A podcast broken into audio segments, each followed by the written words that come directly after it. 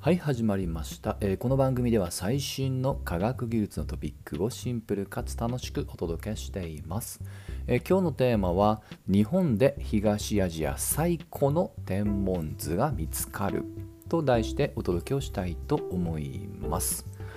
えーこれはもうね見つかるってことなので場所から先にお伝えしておくとこれはの今はの奈良県にありますキトラ古墳というところです。でここのもともとね石の石室と書いた石室の壁に、えー今まで見つかっていなかった、まあ、天文図っていうものが見つかったよっていう話です。はいまあ、実はこのキトラ古墳はもともと東アジア最古の天文図っていう記録っていうのはね実はもともと持っていまして、まあ、さらにねもっともっと新しいこと分かったよっていう方が、えー比較的正しい表現です。で、えー今回40年ぶりの調査で、まあ、新しく見つかったわけですが、まあ、なぜ、えーそういったことができたのかやはりこれも最新の科学技術の,、まあ、あの成果だと思っててください。で過去にもね例えば、えーマヤ文明を、まあ、今自動運転使われているライダーを使ったとか実は最近もあのエジプトのね、えー世界今のところまだ最大かなあのクフ王のねピラミッドで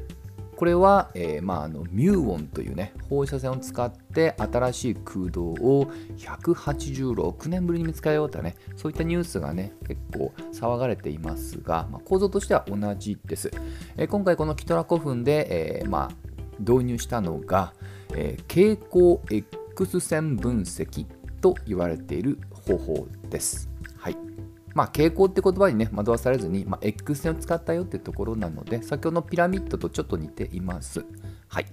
で X 線っていうとね身近な例で言うとレントゲンと同じような仕組みだと思ってください。レントゲンは我々の中身もね、えーまあ、透過するただし骨とかねそういったものは透過できないのでその差をうまくねスキャナーみたいな感じで中身をねスキャンしていこうとねそういった仕組みだと思ってください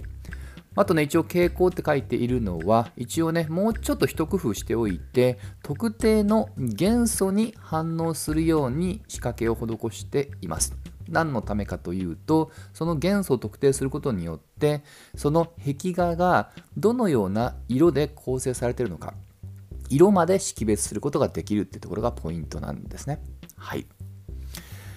で、えー細かくはね、もう数年前からこの手法は導入をしていて、まあ、それをね、えー結構最新技術だから一発あるってわけじゃ全くなく、それを使って細かく見たり、場合によってはマクロで見たりっていうのを繰り返して、えーまあ、試行錯誤して今回の発見、もしくは発表につながったっていう経緯ですね。はいまあ、なので結構最新技術とはいえね結構まあ考古学あるあるですけど地道な作業っていうことはね変わらないです。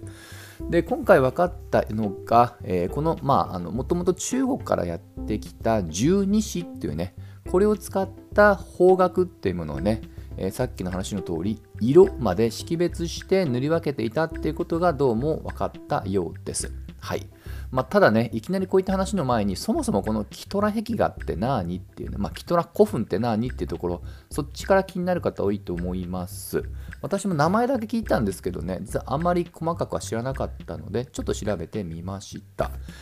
で、えー実はもともとの発見の経緯は、えーそのちょっと北にある、これは結構有名な古墳の付近で見つかったっていうところです。それは何かっていうと、高松塚古墳ですね。これ、まあ、飛鳥時代では、まあ、蝶がつくほど代表的な古墳として知られていると。そのちょっとね、南あたりにあります。はい。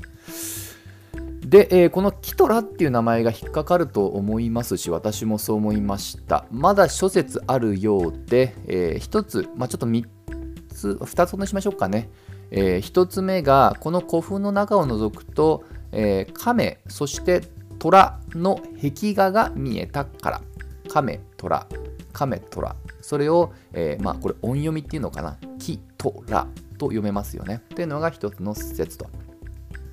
まああとはその、えー南付近にある、まあ、あの名前にちょっとねキトラっぽい名前の地名があってそれがなまったんじゃないかっていうところですね。はい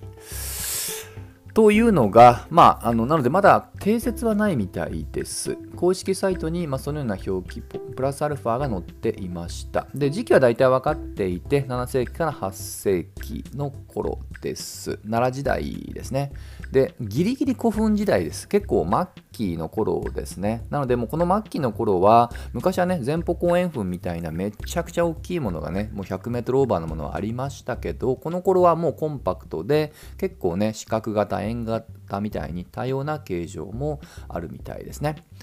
で特徴的なのはとにかく壁画なんですよ。まあ、先ほどね十二支って言葉使ったりもしくは亀と虎壁画っていう話をしましたが、まあ、その中でも比較的有名なかつ天文に絡むのが指針という考え方4つの神と書いて指針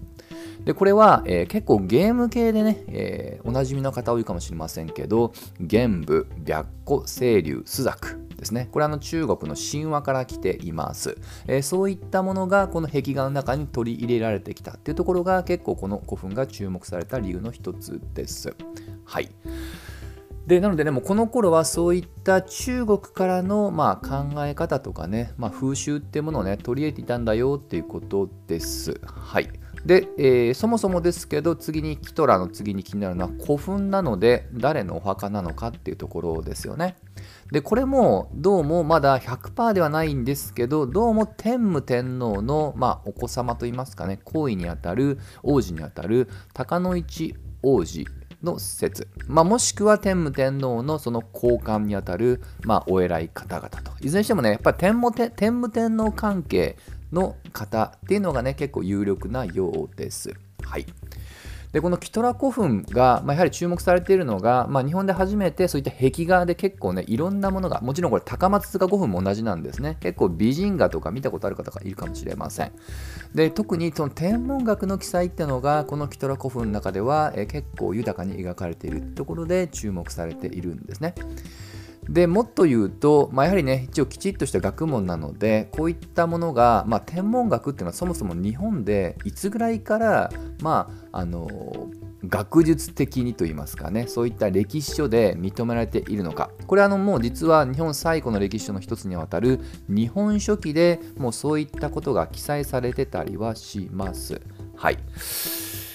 で、えー、まあ、そのね、ちょっとだけ、ね、後になって天武時代になると、その日本書紀の中で、その天武時代で一気に天文に関する、まあ、あの記載っていうのがね、どうも急増していたらしいので、この辺りにね、何か時代的な背景があったらしいと言われていると。